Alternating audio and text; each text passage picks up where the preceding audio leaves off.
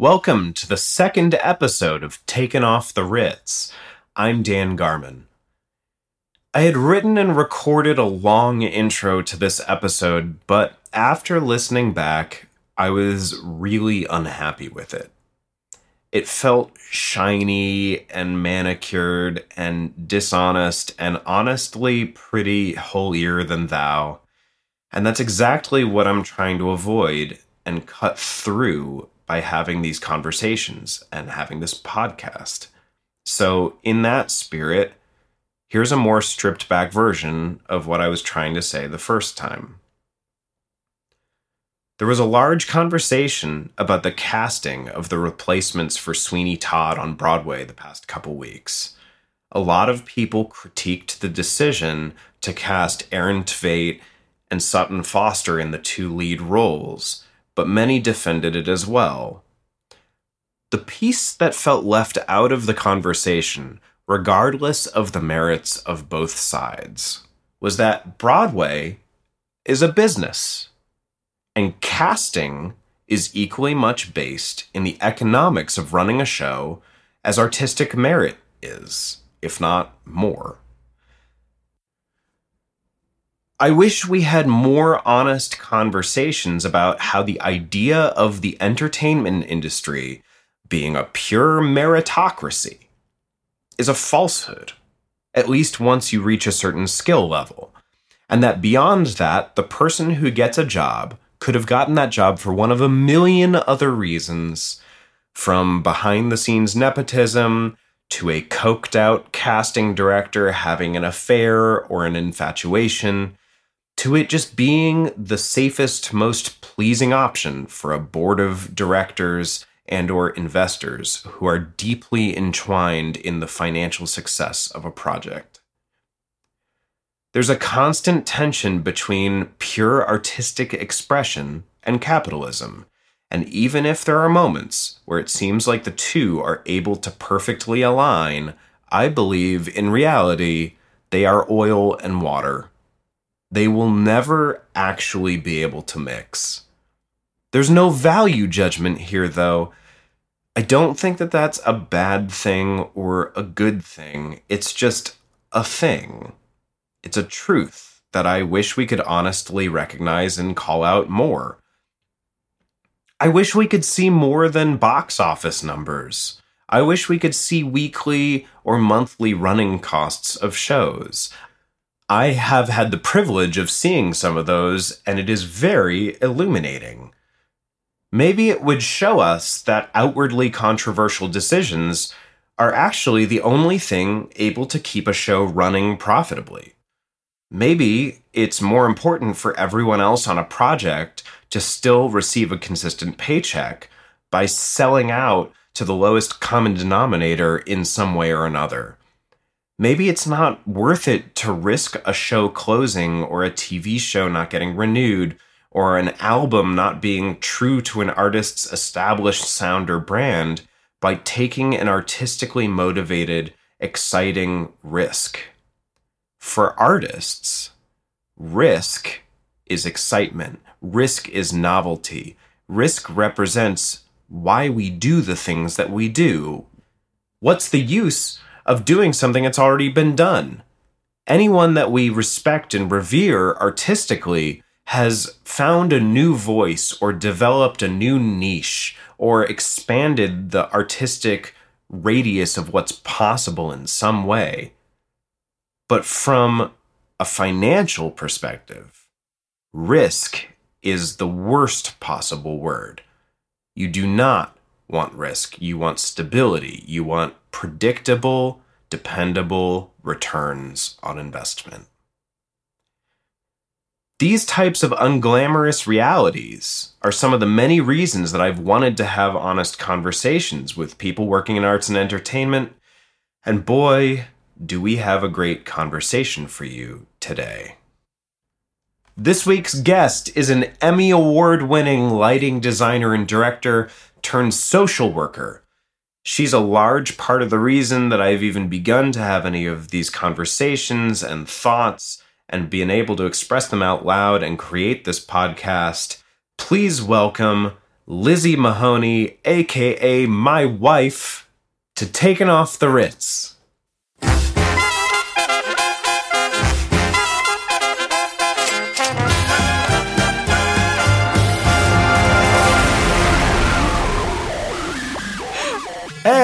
We're here with Elizabeth Mahoney, aka Lizzie Mahoney, aka Emmy Award winning lighting director, aka my wife and a social worker in training at the moment. Um, welcome to the show. You're here for episode number two. Yeah. Ah, it's so good to have you. And I'm so excited to have this conversation with you because you're one of the people of everyone I know who kind of made me start thinking about these types of conversations in a way that maybe I hadn't. Um, and so I'm excited to get into that. Yeah. I'm sorry I ruined your entire life and now you're just a podcaster. Oh no. well, how you know, we'll we'll see. We'll see. Darn critical thinking skills. Oh yeah, no, just I get to listen to the sound of my voice more often than uh than maybe previously. But yeah. um, so anyway, I wanted to start and just if you wanted to give people a broad overview of kind of your trajectory at the moment, just where you started and where, you know, any school or early professional experiences and where you are now and then maybe we can go little by little but just from from a macro perspective do you just want to talk about kind of the shape of your career thus far Yeah, totally. Um, so yeah, I mean, like I think most people starting in the entertainment industry just like was a really strong theater kid. Um, I grew up in the outskirts of Houston, Texas, in a town called Kingwood. Sometimes people know what that is. Some, sometimes they don't. But um, I grew up in Kingwood, Texas, and um, yeah, I was like one of the best uh, technicians I guess, in that um, theater school while I was in high school and won best technician three years in a row. Got like a stupid little, I know, got a stupid little trophy for it and everything. And that gave me a really inflated ego and, and made me think that I could make it in New York City. Um, you know, I just watched too much television, I guess, in terms of like picking a location of where to start my career. Um, and, you know, especially since I had such a big theater background, it just made sense to be like where Broadway was and be close to New York. Um, so yeah, and then from from graduating high school, I got into SUNY Purchase, and that's where I did my undergrad right out of high school. Didn't take a gap year or anything, um, and I studied lighting design there because of Dave Grill um, was, you know, kind of the head of the design technology program, and he was one of the lighting directors for the Super Bowl at the time. very cool Um, yeah, was a big like resume puller that pulled me in, and um, also someone from my high school went to SUNY Purchase, and he came to our high school and was talking. Uh, he was like a big time set designer. He did set design for movies, and I was like, "That's Mhm. awesome! Like that's abs- absolutely what I want to do." Um, so, anyways, I chose that school. Um, it's also close to New York City and has a history of like hosting a lot of like Broadway lighting designers as well. And I was going into lighting design. Um, and I had an absolutely terrible, miserable time. My teachers hated me. Wow. um, but yeah, so anyways, I worked a little bit in entertainment industry and did some theater work. Um, and then I also found my way into television work and work predominantly at NBC Sports now. Um, but I also have a long history with NBC Universal overall. I did some work on like The Maury Show and um, Steve Wilkos and did some drafting for there and also Judge Jerry, which is Jerry Springer's. Um, rest in peace I know, rest in peace. Uh, what a sweet man. Also, just darling. that's so, good to hear that's yeah. so good to hear Yeah, sometimes it's a hit or miss, right? With those talents, you never know. Especially Jerry. I feel like it could have gone either way. He could either could have been the he would only be either the absolute nicest person you've ever met or like the worst of the worst. Yeah. And he always came across as super genuine. But anyway, we can talk more about that later. So Yeah. not to interrupt. No, no, no. It's all good. Um, so yeah, I did. I was the lighting director for season two and season three, and then it got canceled, and then yeah, he passed a couple years later. Um, so anyways, yeah. Um, I did that, and then pandemic came around, and I was like, what the fuck am I doing with my life? I hate this. I was like, school was miserable, and everything as part of my career has also been miserable. Um, Mm, So I just kind of had like an oh shit moment where I was like, why did I even start this industry to begin with? Like, was it because I got too much validation in high school and I'm just like, I just searched for it for so long um, that, and then never kind of like came around and I was like, am I doing it for myself? Am I doing it for other people? Like, why am I doing this at all? Um, so that's why I'm back in school. Um, as a, I decided to go down the social work path because um, I really like I really liked therapy. I read a lot of like CogSci in my free time.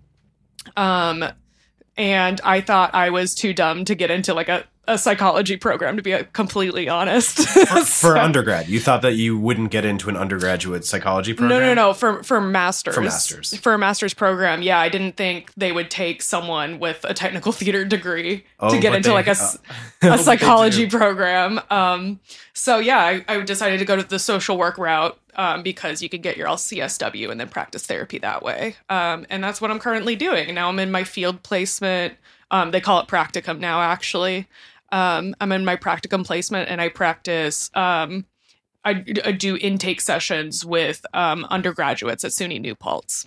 Very cool. What a career already. I mean, that is such such a crazy uh, thing that you came to those questions, which I feel like a lot of people maybe have, but they're not willing to take the steps to maybe align themselves with something different. And I think a key difference that I hear, and that you know we've talked about before, but something that I find really interesting about your story is that it sounds like everyone who I've ever spoken to experiences quite a bit of abuse and you know has bad experiences in working in entertainment but usually at the end of the day at least for me and for a lot of the people I know you know this is music is what I've done since I was a young child Mm-hmm. and it is such a critical part of my existence that it's almost like well I've been doing it forever and it's so close to me that I'm working in my given field. And I think something that's really interesting that you brought up very early on,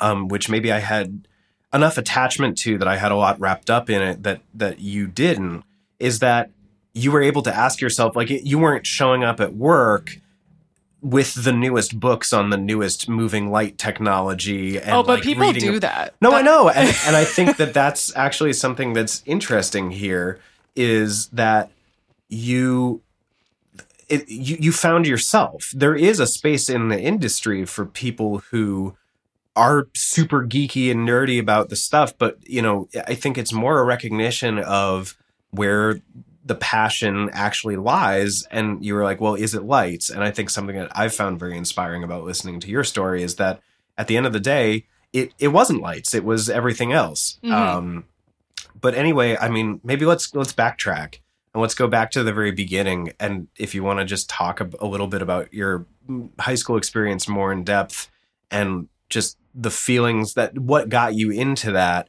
Uh, and then we can kind of move from there. You gave us the macro. Maybe let's dive in Yeah. micro again, just to just to understand more about your perspective. Um, so yeah, what what do you remember? What actually got you hooked at the very beginning on theater or tech Yeah. performance? Yeah, Um, yeah, it's actually interesting because I like I, I tend to like block this part of my life out, like memory wise, when I look back. But um, I was a competitive dancer for the majority of my life. You know, I feel like I don't know if there was any specific reason why they signed me up for it, but um, yeah, I feel like you know uh, back in those days, it was like, oh, you know, you're assigned gender of female, so now here's some dance lessons, and I just really took to it and I liked it.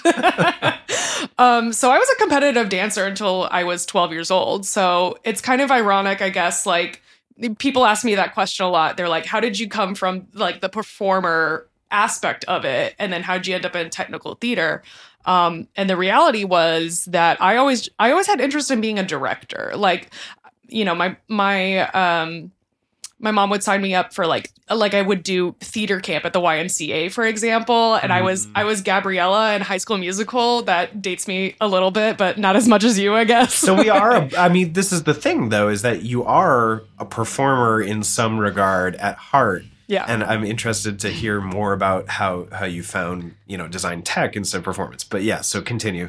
Yeah, I feel like um performance was always fun, but there was no like means of control and like I don't know, I never really found the art to it. I, and I think maybe maybe I was too young in a way, but I think really early on I was like I don't have enough say in what's going on artistically. Like I had a really big interest. I loved watching I loved watching like directors kind of like put the whole piece together and I was like I want that position. So Mhm. um I think that's kind of why I took to lighting more than anything. I think lighting is like most tied in terms of like um storytelling. I think it's most tied to direction and it's kind of like underrated in that regard. Um but yeah, uh, there wasn't a lot of directing opportunities, like obvi- for obvious reasons, in high school. So I just became really good at uh, lighting because that was kind of like the closest I could get. Interesting. Yeah.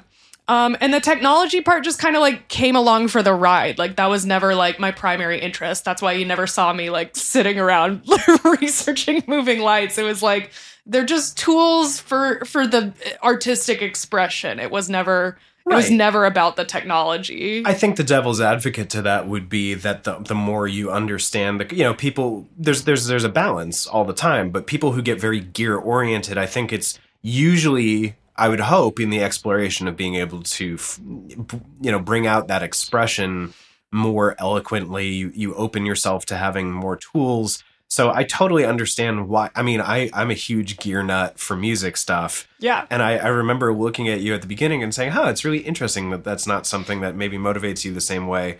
Um, it yeah- probably would have helped a lot to be to be fair like i was a bad i had no interest in in stuff like that and i think that's kind of like why pandemic wise it kind of came to a halt because i was like there's no motivation to learn any more about lighting The funny thing about this that we're leaving out here is just Mhm. how absurdly talented you are, and everything that I've ever seen you design is so visceral. And you know, it was one of the things that drew us together was we worked on a project that was an immersive house party show in Brooklyn back in 2016. We worked on Kerrigan Lowdermilk's The Bad Years, Mhm. uh, in an immersive workshop and your kind of vision there and then stuff I saw you do over the years, you know, that it it was some of the only stuff that it made me recognize lighting. I think I never really Yeah. had an idea lights existed and they turned some colors and helped tell the story, but they were never center stage maybe the way that you and you know the people you were working with uh kind of were able to telegraph that um, but anyway, to go to go back to so you're in high school and you're doing this, and I guess the real question is, at what point did you decide that this was your career path? So you know, quote unquote, and and at what point did you make the firm decision that uh, you were going to go to college for this? And what did you imagine your life? Did you imagine anything about what your lifestyle would be upon graduation? Was it just I'll go to New York, or what? You know, what was that? Yeah. Um it's it's really funny that you mention it. I mean, I would have conversations with um like my technical theater director growing up and like we had like this kind of like uh, you know theater like local theater kind of like award show like Emmy uh, not Emmy award but uh Tony award like, right?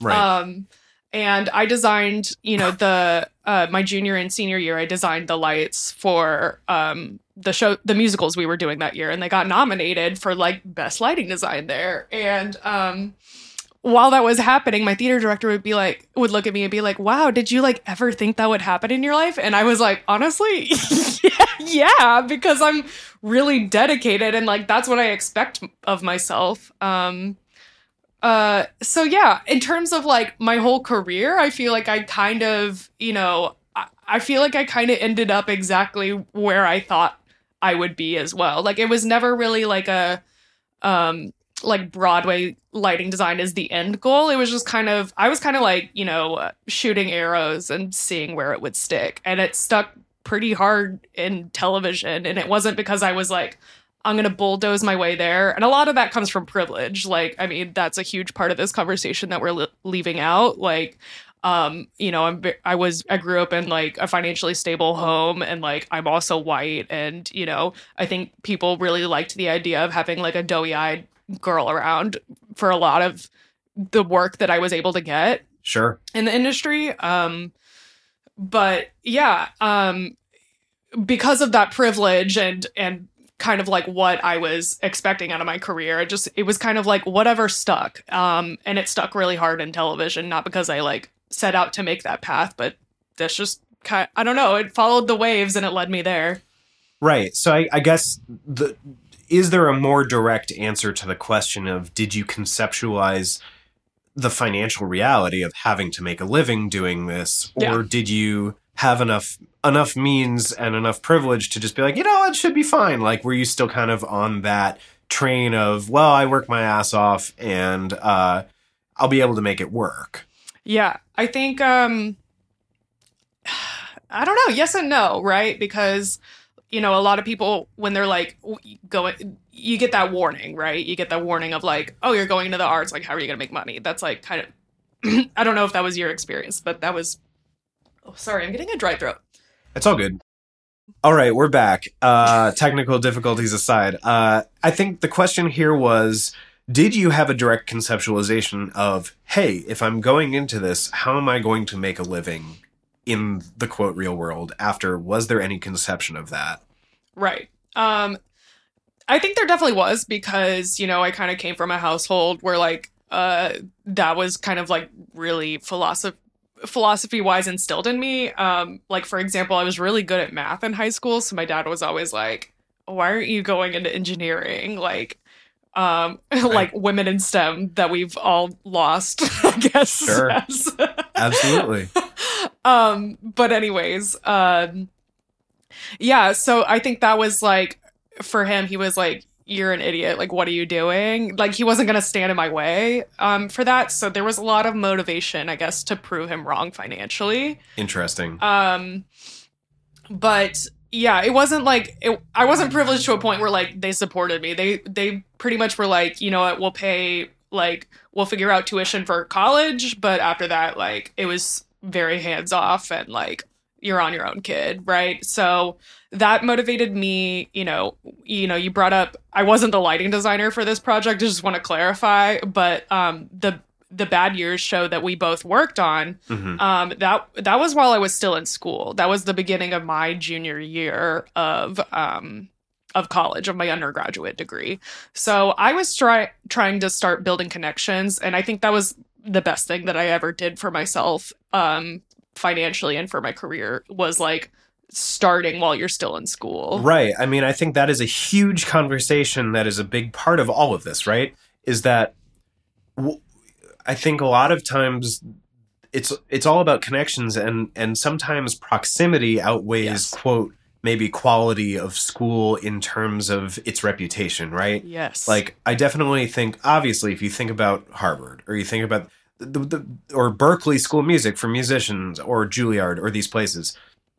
Yes, they're in cities and they're near cities, but there are definitely schools that don't fall within that that umbrella of geographic proximity that have a lot of reputation. And then the thing that you get there is you get connections maybe in the business world or maybe in something else. I do think it is very hard to make a living in the arts without being somewhere near where the arts quote unquote is actually happening and people are able to actually sustain themselves. I had the exact opposite experience. I spent six years i stayed actually for a couple years after school up in montreal and and i learned a lot of really valuable things that i don't think i ever would have learned had i moved straight to new york Mhm. but at the same time, when I moved back to the city, uh, suddenly I was definitely starting from near zero uh, it- because there wasn't a big community of people who had gone to McGill who were in New York City. Uh, most of my connections were actually high school and prior related from the Boston area. So I think, Yep. especially you being from Texas, you know, ha- I, I think had I not had the Boston connections, I would have been much more at a loss uh, so I, I think I really lucked out. But uh, there was another there was another school that or there were other schools that you were thinking of, right? Like, Yeah. what you know? Do you just want to talk about your decision process for arriving at SUNY? Because I think we've talked about that a bit. Yeah, absolutely. I mean, I had mentioned, you know, it does have like a good at the time, I don't know about anymore too much, but um at the time it did have a really good reputation for um pretty much just like adding people to the pool of Broadway lighting designers and um, your proximity, like you like you mentioned, to New York City is um, that's where it's all going on. That's where there is the most theater related uh, entertainment work. Absolutely. Um, and there's a lot of people that work there in that industry and you know all of the professors there were adjunct professors as well so like that wasn't necessarily the route that uh, that I get because I, I don't know I wasn't a kiss ass I guess in school. How dare you? With all due respect to people who some were, of us, some of us were. um, I don't know. I was I have too much of a I don't know. My self worth is too intact, I guess, to be a kiss ass. Um, Excuse me. With all due respect. Um, That's okay. I have none. but anyways, yeah, I mean, all of the professors were at, they're adjunct professors, right? And and that's for a reason. It's because that's this is their part time job teaching at the at SUNY SUNY Purchase, for example. Um, they're all working professionals, and that was a good thing and a bad thing at the same time. Like educational educationally wise, you know, you were getting the most up to date information whenever they were there, but sometimes they would be there. I don't know. You had like 14 classes a semester sometimes they would be there for seven and like have someone else teach the course Yep, yep. I think that I think we see that pretty consistently through different industries in terms of the practical. You know, I, I, definitely have heard stories of New York-based schools having very well-known musicians be your professor. But yeah, exactly. You get about half the half the time with them that you would someone more consistent. And the question is, yeah, it, you know, w- there's always a balance between here's the real world experience and and versus here is conventional educational theory hmm and I think there's something to be said for both of those. Uh, I think that's a much bigger discussion. Uh, but anyway, so you finish. So you're doing school. You're working in the city, uh, in and out while you're in school. How did you find your way to television? And what was that like uh, at the beginning, or, or, or even before that? What were the kind of jobs you were working to make ends meet? Because I think there was a bunch of theater Yeah. stuff that you were doing before. Like, what kind of stuff were you doing, and how, how much did that you know, how much did that earn you if you're comfortable talking about some of those things? Just so people starting out, you know, if you're still in school or you're thinking about going into this, like what kind of things were you doing?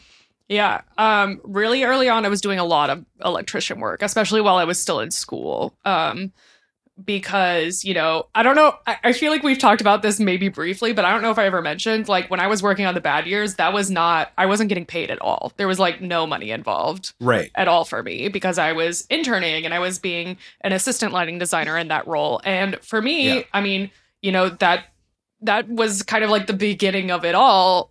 Uh, to be completely honest, I met a ton of great collaborators. I met you. I met my freaking husband, for God's sakes. Like, It took us a long time to find each other. yeah, well, but I knew who you were for that reason. Sure, Um, you were you you gave up in financial gain what you made up for in you know connections and experience, which is kind of what people dangle in front of you as Exactly. incentive. But it worked in a Um, sense. but but like to to the same point i was also in school so so being in school and using that ability to like and using that time and that um you know uh if you have the privilege in that time like i definitely recognized the privilege that i had that i didn't have to make um a living i didn't have to pay for rent in the same way that i did uh, by the time that i graduated Sure. I used that time to make the connections for free. Like that was um that was a good investment in myself. Not that I think those are kind of dis- those opportunities of like free work is kind of disappearing, but to do it while you're in school, I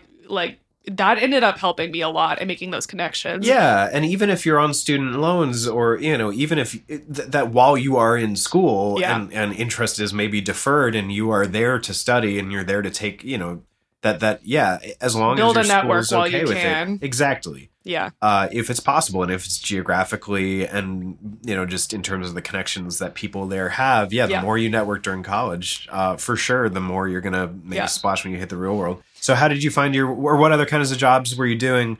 And also, um, the electrician work were you learning that directly in school or what kind of stuff were you doing uh, to make to have these gigs and these jobs Yeah. uh, what does that entail for people who don't know you know there's a lot of probably music people or other people what what kind of stuff did you have to learn to do to make ends meet um, early on like that Yeah. Um, elect, you know, going into a program, it, like the degree was in technically theater design and technology, but um, in terms of electrician work, there was like essentially nothing, right? Um, Exactly. so yeah. electricity wise, yeah, that was like something I kind of had to like learn on my own and, and like learning to be a master electrician. Um, you know, uh, I don't know. It's it literally just like I had so many like good connections and people that I could rely on.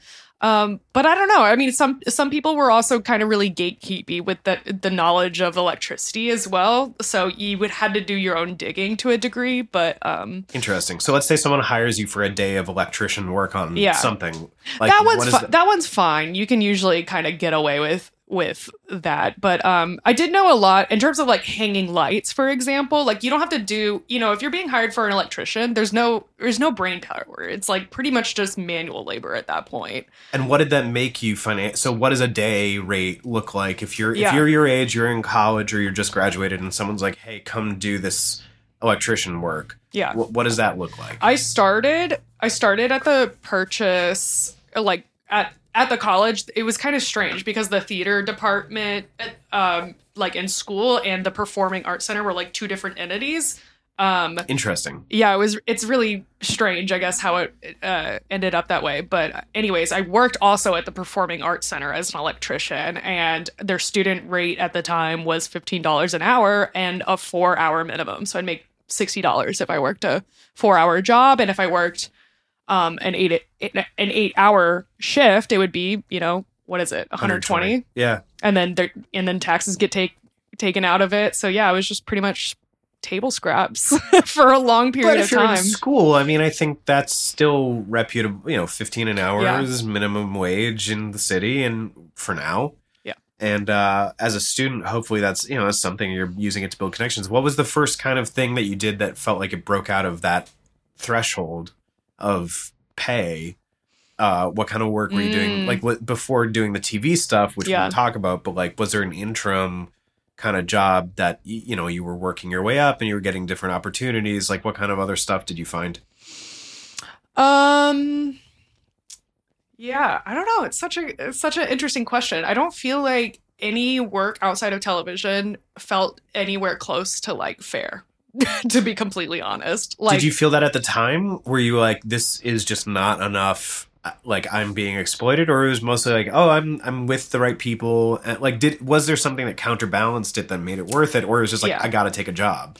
ex- exploited feels like a strong word because I know uh, that's because incendiary. It's- Yeah, well, again, it's without knowing the full budget of a production, for example. I mean, that's exactly where they want you to be, I think, in a lot of ways, because they're like, we can't really afford much more than this. So, like, are you willing to do it at all for this rate? And sometimes you're like, sometimes you're like, yeah, I am. Um, right.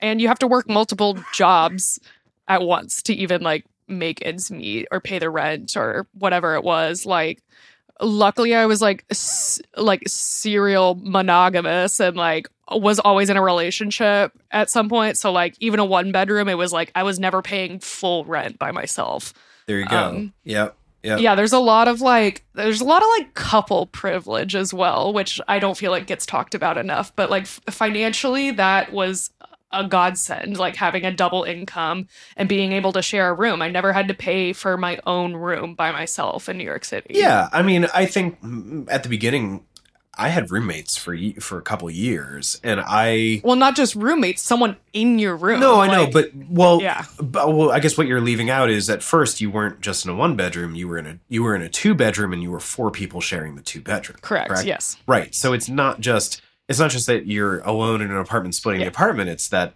you know you found a way to be a couple and split the cost of a room in a shared apartment. Which you know when you're starting out, it's pretty important. Like I would have been screwed had that first two years I, I, I broke a sublet mid sublet in Brooklyn to find this other place that was rent stabilized. And I had a room that was like the size of most people's studios apartment studio apartments for $600 a month plus utilities. Hmm and it was a four bedroom two bath. It was you know it was pretty deep in brooklyn. The flip side was you know, there's always a trade off. My walk to the A or to the three in Crown Heights was 12 ish minutes just to get to the subway. Mm. And then to get from Brooklyn to, you know, to wherever I was going. Like Yeah. it was a schlep for sure. And that was a trade off I was willing to make because, you know, so that there's a reason that people end up in the neighborhoods that they end up in. You know, a lot of theater people were in Washington Heights or you were in you were in Inwood. Like people either go uptown Yeah. or Brooklyn or Astoria. So uh interesting. So then how did you find your way to TV? Like what was the and and what was that experience?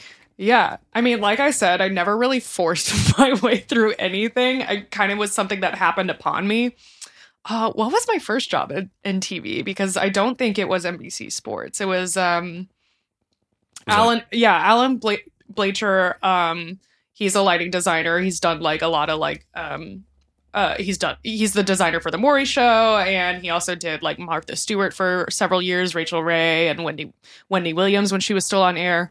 Um anyways, he was he kind of had like a hold on like the reality television like talk show type lighting designers. Um Sure. and- and he was doing a pilot episode that his normal assistant wasn't available from and through purchase connections um you know he gave me a call i was like and he was like are you available to be my assistant lighting designer on this and i was like yes absolutely. Um even though it was really intimidating and i essentially knew nothing about television i was like oh yeah absolutely. Like literally just you'd be surprised. Like i mean you definitely don't want to be caught with your pants down but yeah. in terms of like building a house of cards uh to kind of like you know when someone asks you if you have experience in this and this is also something that alan reinforced to me later in my career as well you just say yes and then Yep, ask that- someone else later Yep, that was exactly that was exactly what I did. Actually, you you had me do this where where I got a call. I got a call, or you got a call from a high school that Oh, had yeah. paid you very Uh-huh. very well for lighting designing a Mhm. show,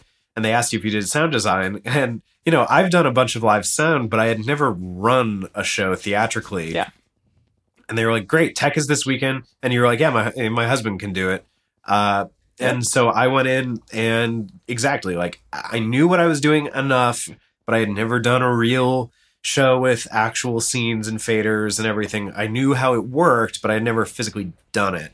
And yeah, I, I- think that is luckily I would never do that at anything that wasn't, you know, low ish stakes. It was either me or no or like nobody. They they were so last minute and it was such the right place to try to learn those things. I think that's the other half is like how uh how big a risk are you taking, right? Like right. if you say yes to something, it really has to be a calculated risk where you say, yes. What are, what would the fallout be if it if I get exposed for the fact that I you know it's like all those people who get software programming jobs who have kind of BS'd their way through a coding boot camp and then they get there and they're like oh now I have to have ChatGPT write all of my code. Mm-hmm.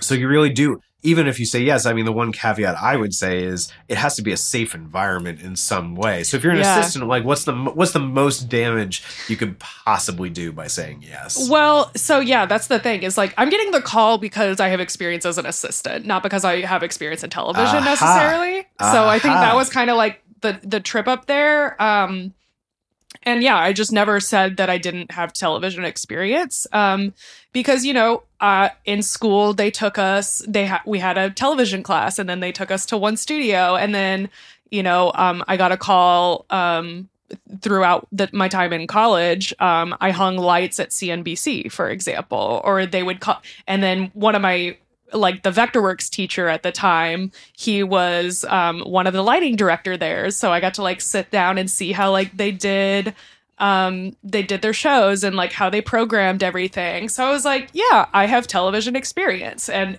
and like to a degree it's not a lie but in terms of like i really like the term of like building a house of cards because after i had that pilot episode not only did i build a good relationship with him and then he hired me to do some drafting projects for maury and like wendy williams when they did their redesign and, and filled in as the lighting director for some of those shows as well um, as a substitute um I also used that leverage. I was like, okay, you know, now I've done an actual pilot episode for a new show so that when I got the call from NBC and they were like, do you have television experience? It was like, Yeah, I do. Yes. I do have television experience. Yes, yes, you build your. That is it. I mean, House of Cards is a really interesting metaphor. It's like kind of a snowball effect Mhm. where, yeah, you say some, you say yes to a little pebble, uh, and then it rolls and rolls and gets bigger and bigger until it's just kind of something that you do. Uh, Exactly. that's that's really interesting. I, I, I think the other thing that is a niche that you occupied for a while, which would be interesting to hear about a little bit, because this is a major difference between you and me. Like, I am not the best of assistants. Mm. I I did assist quite a bit. I did a lot of a lot of transcription, a lot of under the hood music assistant work when I got to the city because there is a certain regard of like you can't just jump in. Like Yeah. unless you're someone who's established a reputation regionally, you know, or you got fresh out and it's harder. There's two different like pathways, I guess. To, Right. So I mean, for you, for for people listening who maybe haven't thought of this fully, other than a way of paying your debts, you know, you were a really. It was always apparent to me that you were a very good assistant. So like, what were what were the kind of skills uh, for people listening if they're thinking of trying to go more that path than just. Oh, I want to be doing the job, and I'll take whatever I have to take. But you, you were just very good at it, and there are a lot of career opportunities to being assistant associate uh, that made made other people hire you. Mhm. So, what were those qualities? You're gonna hate my answer because because what I think I brought to the table as an assistant was the fact that I experienced so much trauma in my life Oh, that I was just such a constant. I was so intuitive when people, um, you know, trauma kind of make this is now I'm bringing the therapist let's go. side of me Let's in. go. This is now it's a therapy podcast. I mean, there's no set definition for what this is. I'm bringing it in. I'm going to be the first one to do it. We're diving head first. Um yeah, I think what kind because trauma makes you so hyper aware of other people's emotions. So when you're dealing with someone who um you know, is a hothead or really volatile um, of a person or has fluctuating moods. Um, when you have experience, like, there's nothing that can replace life experience of being in a room with someone like that. And not to say that all lighting designers or, you know, all designers in general or all people in this industry are hotheads, but you come across them way more frequently than you know i think people like to admit to themselves um i've been called i've been called the asshole whisperer I've never heard you say that. That's so funny. um and i really do upon reflection and having space away from it i think it's because i experienced so much trauma in my life and you gain real life experience in dealing with people who have those kind of moods. Um, and this is what i wrote about to get into columbia as Let's a go. social worker as Let's well. um is that that unique like being in tune with someone's emotions um is what made me a good assistant. Like like yes there's the paperwork and the blah blah blah blah blah. Whatever who cares? Like everyone can do that paperwork. Sure. like if you have a if you literally have an internet access um you can figure out how to do it. Like it's really i I think people harp on that way too much. It's it, in, in the same way that like getting jobs is mostly connections being an assistant is mostly emotional work. You know, it's really interesting you say that because hearing it phrased like that, it, it, it makes me realize that there's parallels, even though I'm not an assistant. In some ways, being a you know a music director and a lot of the work that I've done kind of is being the assistant, the person propping up and taking care of the people who are performing as well. And I think Mhm. that even if I see myself, you know, maybe that's maybe that's the issue is that music assistant is different in a sense because you're preparing the thing for the person to take care. You're like th- there's a different care yeah structure maybe. hmm Uh, I'm I'm just this is all this is all new. These are all new thoughts. Uh, yeah i mean well like lighting designers aren't really taking care of other people on the team in the same way that a music director exactly. is. Music director is such a social, you know, director and music director are definitely and choreographer Mhm. uh, on anything uh, uh, or producer or all these people who are kind of cli- uh, facing the actors or facing investors or facing all these people. There is so much management Mhm. and there's so much that if someone trusts in you and is willing to hire you, it's not just because you're a good musician. Uh, it, it is a sense of they trust that wherever they're going and whatever happens, they're taking care of. Yeah. And my way of taking care, I think, was much more like a musical care. And I also have my own interpretation, which I can help amplify. I think I'm an amplifier more than a generator. But uh, it's really interesting to hear you say that because I actually do feel a lot of resonance that I, I don't think I've thought about before. How your position as an assistant that like it, it is different to be a lighting designer than to be a music director, even though they're kind of like two figureheads of a of the industry in, on a show. yeah. Uh, so I find I find that very interesting. Uh, I think that's kind of like why like we kind of found each other in a way though too because I think I think um yeah I, I mean you you kind of got hired like and got your roles because pe- it's like yes musical talent and knowledge plays a role in it like I don't mean to like it plays com- a very very big role. but like but like also wanting to be with someone in the room like not just like a complete kiss ass like but but people admire you and people like your energy and people like like that you um are taking their emotions into consideration and i think that's kind of like what made us kind of like have our initial kind of attraction to each other as well and that connecting point because in so many ways it's kind of like how did we end up together at all i guess Yeah. I mean, I think the other thing that I had mentioned in the previous podcast, which is f- with with Mr. Kawamura, it's interesting to kind of bring back to here because you're actually the one I'm talking to now, Mhm. Is that in some ways y- your admiration and resonance with music sh- gave me an outside perspective. I think I think this is something that Dave and I talked about a little bit, but just how it's really easy if you're not vigilant. Excuse me, I am still sick. Uh, i gave it to him sorry Ugh. guys it's really if you're very uh, it's it's really easy to get calcified and kind of locked in to the way that things feel within an, an industry and the way that people see things and judge Mhm. things and then to just have someone who like doesn't isn't concerned with musical storytelling the same way or if you are it's from a different perspective just to like feel a genuine love of the thing again from someone who's not in it there you know there, that's something that i could that i didn't realize how important it was to me was to, to just be around someone who appreciates the things you love uh, without the financial kind of implications of trying to like make it you know trying to trying to film a video of you playing something that's really impressive that it's like oh no no no this you know your musical tastes we just happen to align and that was really beautiful Mhm. uh, so that's something that i wouldn't ever discount in terms of Yeah. I think also like not living with someone that you're like actively competing jobs for. yeah i mean you know people do it and power to them and there's some really amazing power couples who are both very deep in similar aspects of an industry uh but yeah like Yeah, I feel like I don't know. I feel like I would have to sell myself as like a package deal at that point. Like I, I couldn't imagine.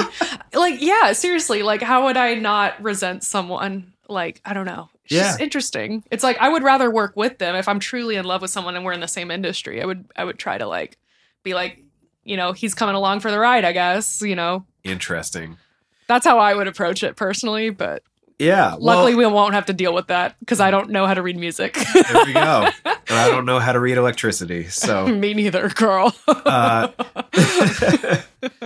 so you know so your career continues to snowball and you got to some pretty cool highs i mean you you won an emmy I did, yeah. uh you How did that happen? i don't know it's crazy you made people look the right way and it was beautiful uh Yeah. and then you also um worked on a very successful off-broadway show uh right before the pandemic and i Mhm. guess like what was there ever anything when when stuff was working and did feel aligned did you still have these feelings in the background of like man this is unjust or once once you're making some sort of paycheck or like it felt more like it was something that you owned in a way where you're like oh i'm not just kind of on the fringes but i'm establishing myself here i'm Mhm. making the connections like was there a point where you saw the career had the pandemic not happened that you were like, okay, no, no, no, I'm going to do this? Yes. I think um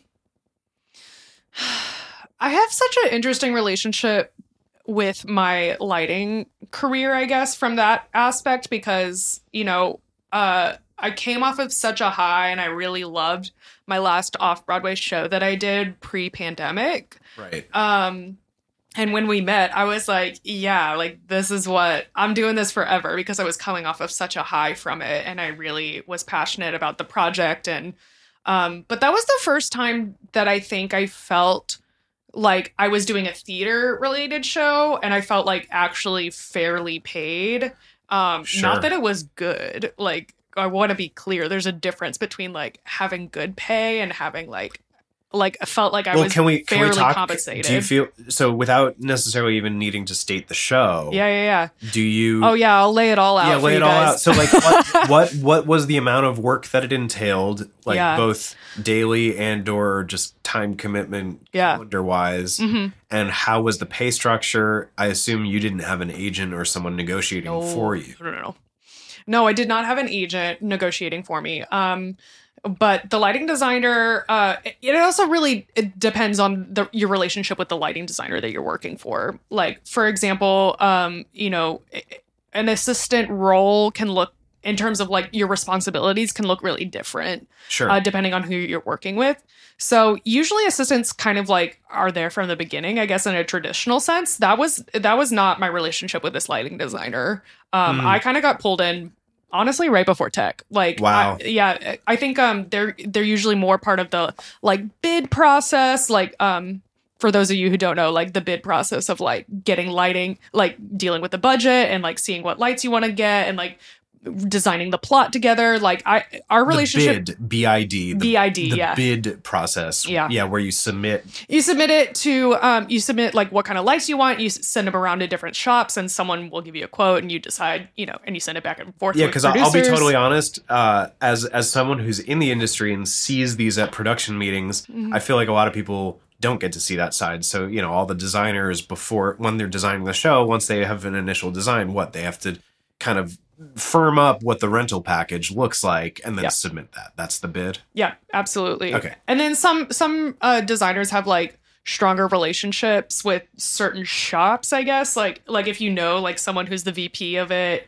you're just like oh i'm just gonna text this bid to this dude and he's gonna throw in a couple like color force 40 i don't know whatever i don't even know what they are anymore so, so that's really interesting to know though so Yeah. in terms of where you can get bid do you submit the bid to multiple shot like because i would think that that's Yeah. something that production does not something that the lighting director is like hey i have a relationship with this house i guess it kind of makes sense Yeah. But well, because yeah, if you have a relationship with with like certain houses, yes, they'll they'll throw in like extra lights for you for, Wow. for free sometimes. Like see it's all about favors it Come really on. is. Well, it's all who you know and who you blow, guys. Like not that I would ever advocate for that, but um yeah, they, they do they do have sometimes have that relationship, but there is I mean there are times where people um where the producer does have a strong role in like no we're using this shop because they had the lowest bid. Like it doesn't matter what they're throwing in like they can strong arm you on the, on that aspect Sure. as well. Um that that's happened a, on a couple a, a couple of times. But then again you know as an assistant i was only really pulled in uh right before tech because that was our um that was our agreement in our relationship and you okay know. so so who was your your agreement was with the lighting direct lighting designer, Designer, not yeah. with the show Um, no, my contract was with the show. Was with the um, show. But yeah, I mean, there's kind of like a loose outline of like what they want you to do, especially depending on when you were hired. To be honest, like the show could already be designed at that point, and they're like, oh, now we're hi- hiring an assistant. Like they just need them for tech, for example, Uh-huh. like I was. Um, uh, but yeah, I don't. I it can. My contract is with the production company. Uh, and part of the show and I'm part and I'm paid through that. Some sometimes um assistants are paid through the lighting designer and the lighting designer chooses to make it out of the bu- budget but um Right. in this instance that I'm talking about where I felt like I was paid fairly for the first time for my work um and that and that's part of the reason is because I didn't do all of the work. yeah yeah yeah. so how much did you make and for the tech so you came in right before tech Mhm. and how long into the show opening like how many weeks were you really there was there every single day for about like 16 hours a day. Oh, Yeah, long day. I mean, we all do it. We all do we it. do. I can't believe it because, like, after an eight-hour day, I'm like, that was long. the pandemic wore me out. No, we all do it. Um, but yeah, no, it would be every single day for 16-hour days, maybe two and a half weeks. Okay. Um, and I got paid twenty five hundred dollars. Okay. So that is a lot of hours, but yeah, I mean, if you're taking that, so, and then the other question is, can't were you able to take other things at that during that? No. not at all. No. you couldn't even do pre-pro on. Well, I think that's also what's that is also a really interesting note to make in terms of like different roles in the industry as a lighting designer there's like essentially no like your job is to be in tech like everyone else you know when i talk to you for example you're like oh we're in tech it's fine though like i'll facetime you like Oh yeah, tech, tech is eighty five percent. I've done. I've done all my work. Uh, Yeah, unless something is critically terrible and there are big changes happening. God, by the Yeah. time we hit tech, my job better be done. Yeah. and we just we just go from and you're just like running it at yeah, we point, run right? like little snippets from here to there, Yeah. and then lighting takes an hour to adjust everything. Exactly. But that's the thing. Like everyone else is sitting nice, easy breezy, beautiful Well, cover yeah. girl, Yeah, but light lighting and then if there's projections on the show And are just like sound. Sound's doing a lot. Don't leave out sound. Don't hate on sound. Well, Sound's- no, but they're it's like trying. I'm not saying I'm not trying to discredit. I think sound sound is really difficult and hard, but in terms of tech, like not as much to be honest. programming and getting EQs finesse. No, I know. It's Yeah, not, but- it's not nearly as crazy. But for what? Like in the same, it's the same thing as like they're more they're more probably related to a music director. I think, especially but like they just don't come in. They don't come in until last. They don't get to do anything until tech either. Mhm. I I just don't want to spread any hate to sound people because I think it's a very noble job that I've done. Many No, times. I'm not here to spread hate. I'm just saying No, I in know. terms I'm of just- like just messing with people, people. At, you have like you know, let's say week, uh, week. Let's say let's say tech is one week, right? Like I think it might have been for this show. It might have been it might have been seven days. It might have been five days. I don't know. It was three years ago at this point. Um, It was four years ago at this point. almost four years. Yes. Oh my god, so old. What happened to my youth? Um, uh, what was I talking about? uh, lighting, lighting versus sound um, in tech. You had a week. Yes, let's say let's say let's say you have a week, right? And the week of, of tech time, right? And yes, yes, you're dealing with quick changes. Yes, you're dealing with like props backstage and like there's lots of other stuff going on. Yeah. Um but but literally s- sit here and realize for a fact that you have one week to do your job.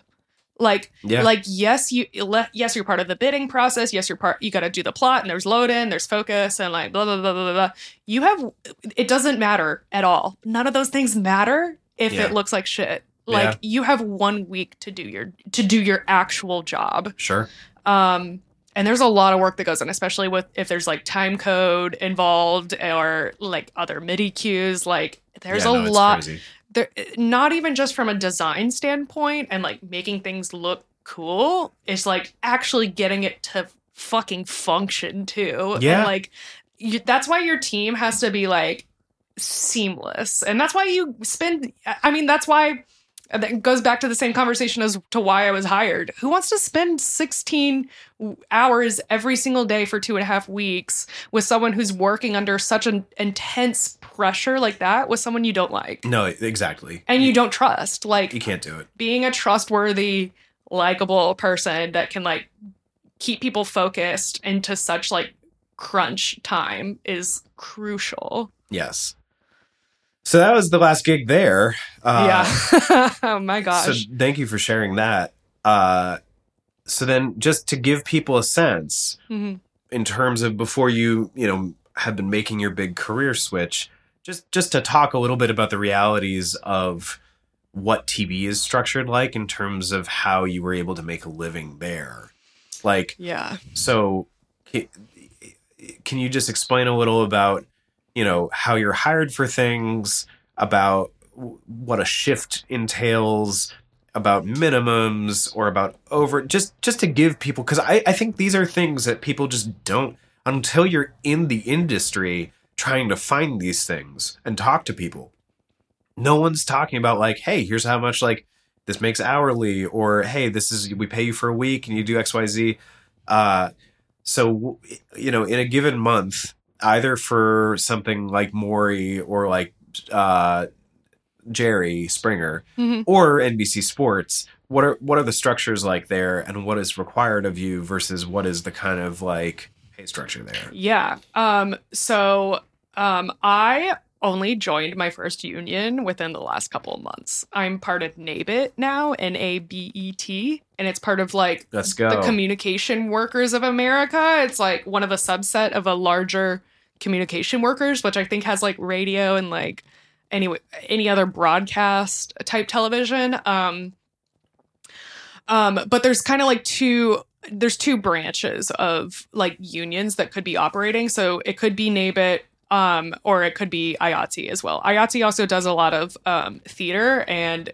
uh, in all honesty, is probably the better union of the two um, in terms of like securing better rates and structures. well and we also saw all the IATSE stuff when uh there was that alec baldwin uh rust issue Oh like they were on they were on film stuff too that was so- crazy. I was eating that news up with like I was on it every day. I know. Well, I was. It was crazy, but yeah. So Yeah. okay, so there are two unions. So not to not to derail us. Um, I'm probably not the best person to talk to about in terms of like why there's one union and over another, but I know you have to like vote your union in, for example. Um, and they have to have like uh, you know. So, anyways, in terms of pay structure, um, for Maury and like those studio shows and Jerry Springer's Judge Show, um, even though I wasn't part of the union, because like I said, I only joined uh, the union, they kind of operated under union rules, right? Because the the electricians and the stagehands there were part of Local One, which is IATSE.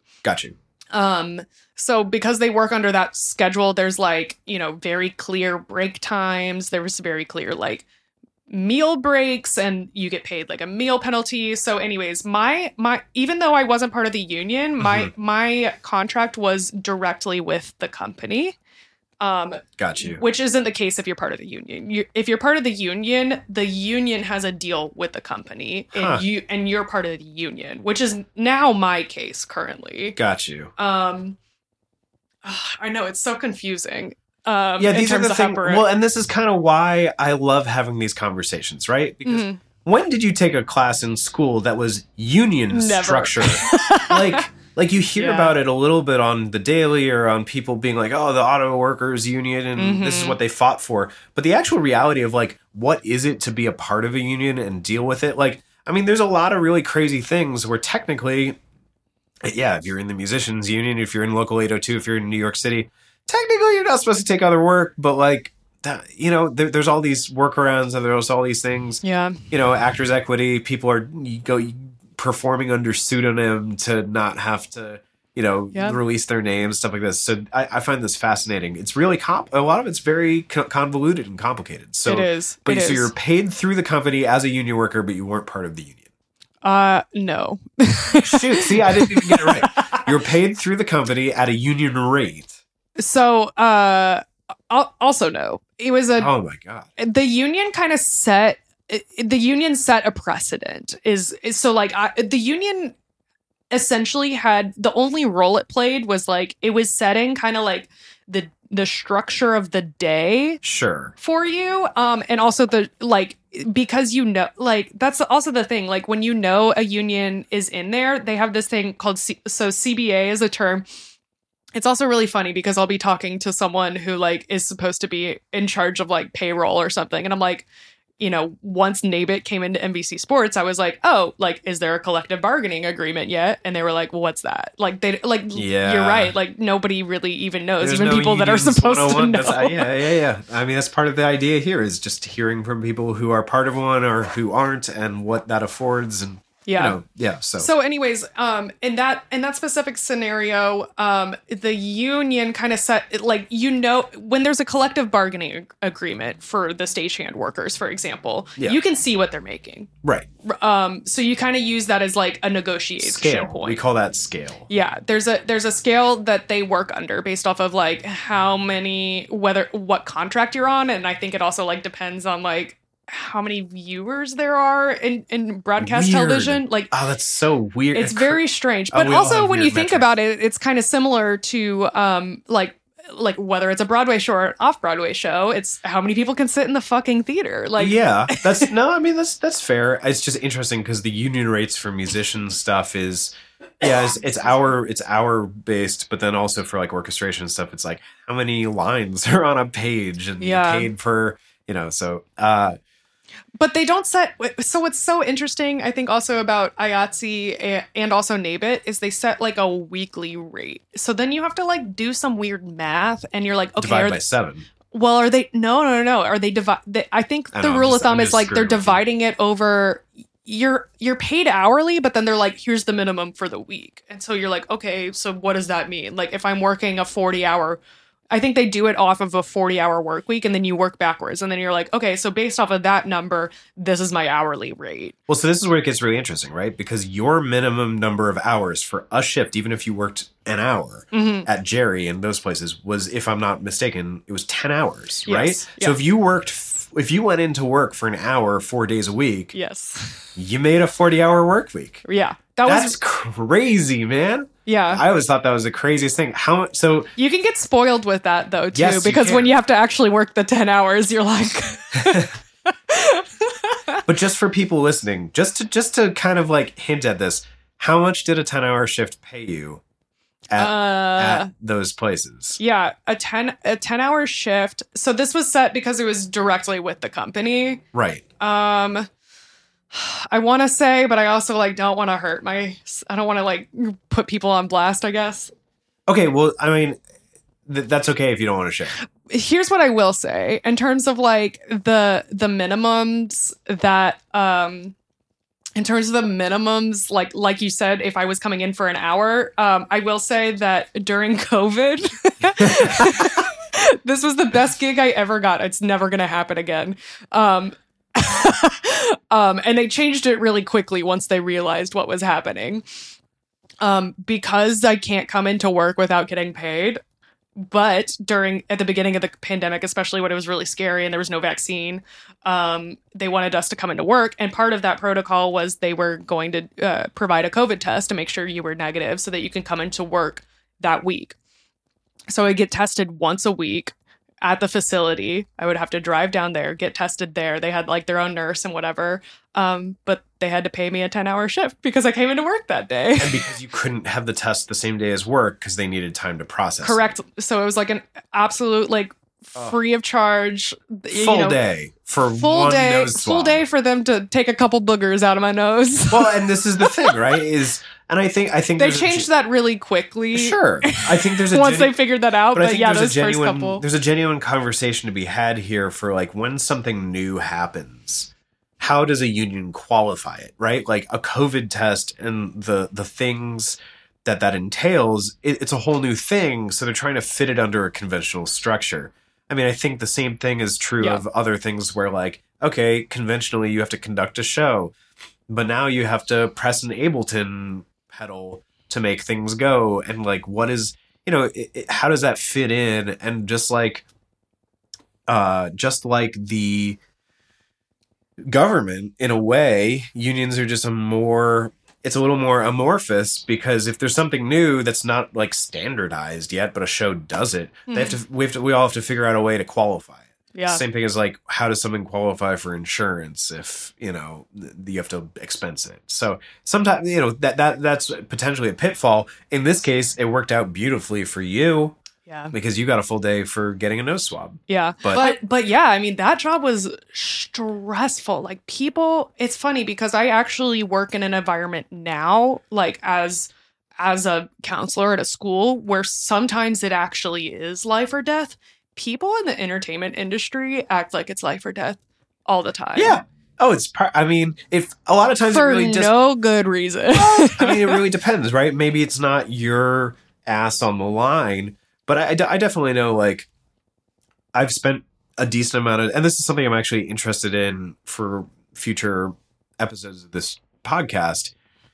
I think a lot of people don't understand what it's like on the other side of all of this to actually finance and put up a show or a TV show or whatever. And everyone's like, oh, it got cut and taken off and people's livelihoods are destroyed and i think it's terrible and i think corporations are absolutely doing everything they can to minimize expenses but at the same time you know there are realities of what it is to ungreedily if you were to balance the books and just look at the actual operating costs here you know i think i think there's the other side to it too which is just like it's expensive to do. And so even if you're not losing your shirt and you're like ah screw it it's just like i mean giant companies is one thing but like you know people who are individual stuff someone may someone might be losing years worth of investments that they wanted that they thought they were betting on Yeah. so I, I think it's an interesting aspect of the industry that's pervasive and that we don't talk about a ton. Uh, you know, if you go to Lincoln Center and you look at the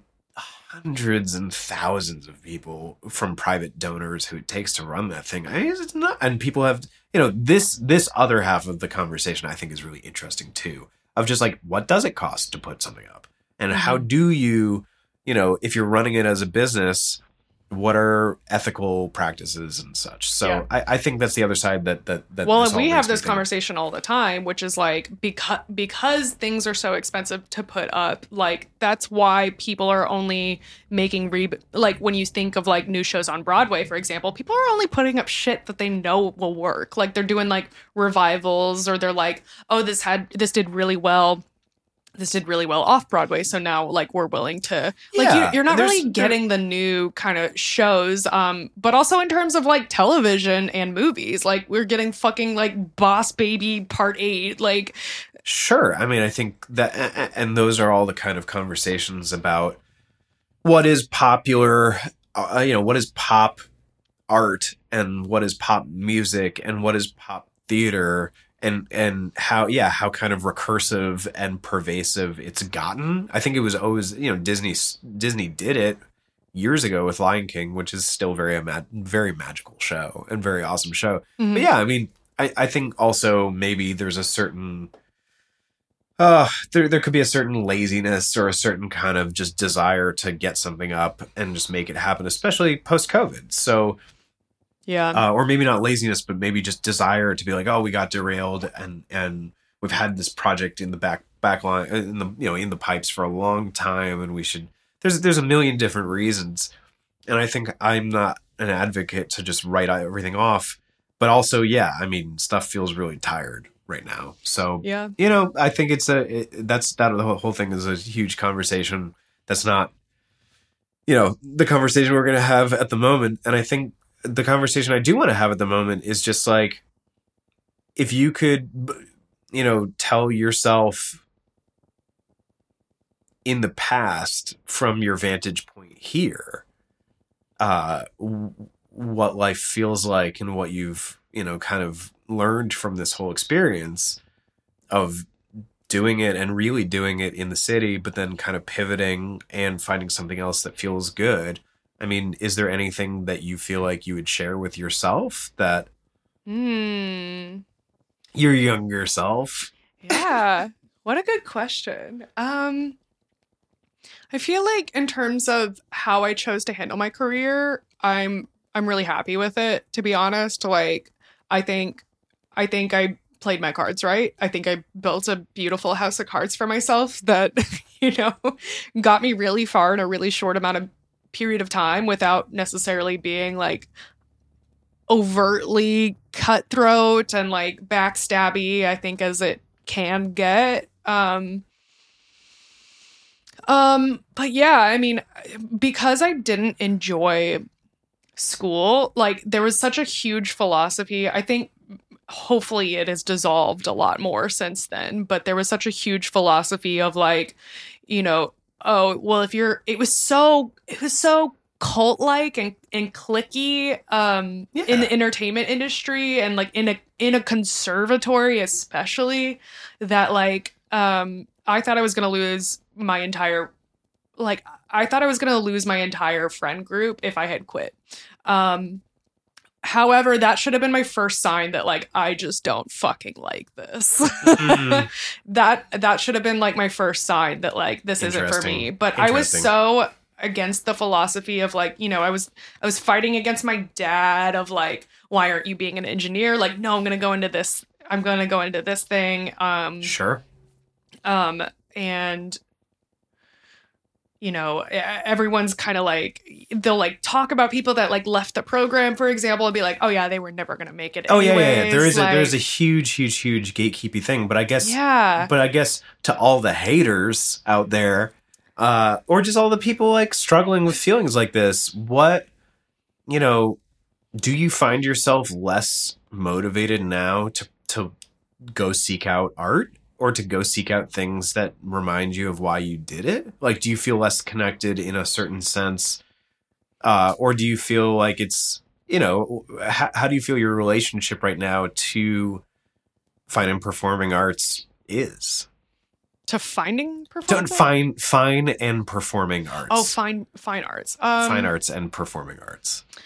Yeah i don't know dude it's so we have this conversation all the time with each other right Yeah, but now it's for people. Yeah, I know, but it's like, what is my relationship with it anymore? I was never, you know, like we said, I was never really like, oh, it's all about like, I love musical theater and that's why I'm doing musical theater. Or like, I'm so, I love this playwright. Like, I never came from that philosophy. No, but you came it. from a place where you would have your favorite bands on like 25/7. Yeah, Like you definitely it wasn't for lack of love of music or or, you know, cinema or anything like that. hmm Yeah, I think also I think as as millennials, we kind of grew up under a different philosophy of like, you know, our parents always kind of taught us do what you love and you'll never work a day in your life. Um, but in reality, doing what I loved at the time made it work. Like I think having space from it honestly has been I've been more inspired and artistic than I have been when I was doing it for my job. Like I I don't know if that makes sense at all, but it's like the second you kind of just like let your hobbies be hobbies and like remove capitalism from it, it's it kind of all just like it feels good again. Like I'm I'm I'm not forcing myself to make art um in the same way, but now I'm like you know what? I never got I never had a chance. I was so married to like lighting design and that part of my career that like I never got to join like the costume like Mm, sector, for example. And then I just bought like a fucking sewing machine. I'm like, I'm gonna learn how to sew now. Like, sure, sure, sure. Yeah, I think it, I think it's interesting because there's definitely a fundamental f- fibrousness of myself and a lot of musicians because I'm a musician, most you know, and actors, but especially musicians who have been doing it, or dancers, actors, musicians who have been doing it since they were two.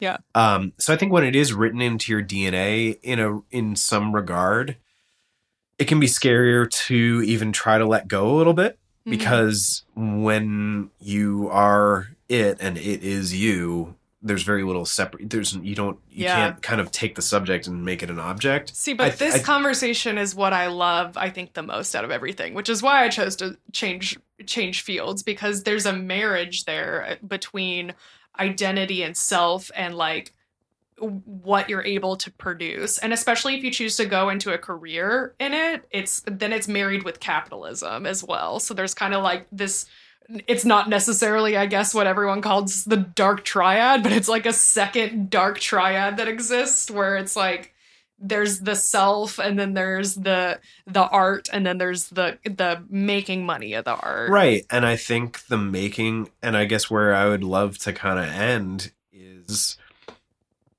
that that making money half the reason i want to do this at all and have these conversations at all is because we focus a ton on the self and a ton on the art and a ton on the outward side. And i feel like the the the you know top of the pyramid here or maybe maybe it's not the top. Maybe it's one of the two feet. Maybe it's the hidden foundation right? It's like underground here. Mhm.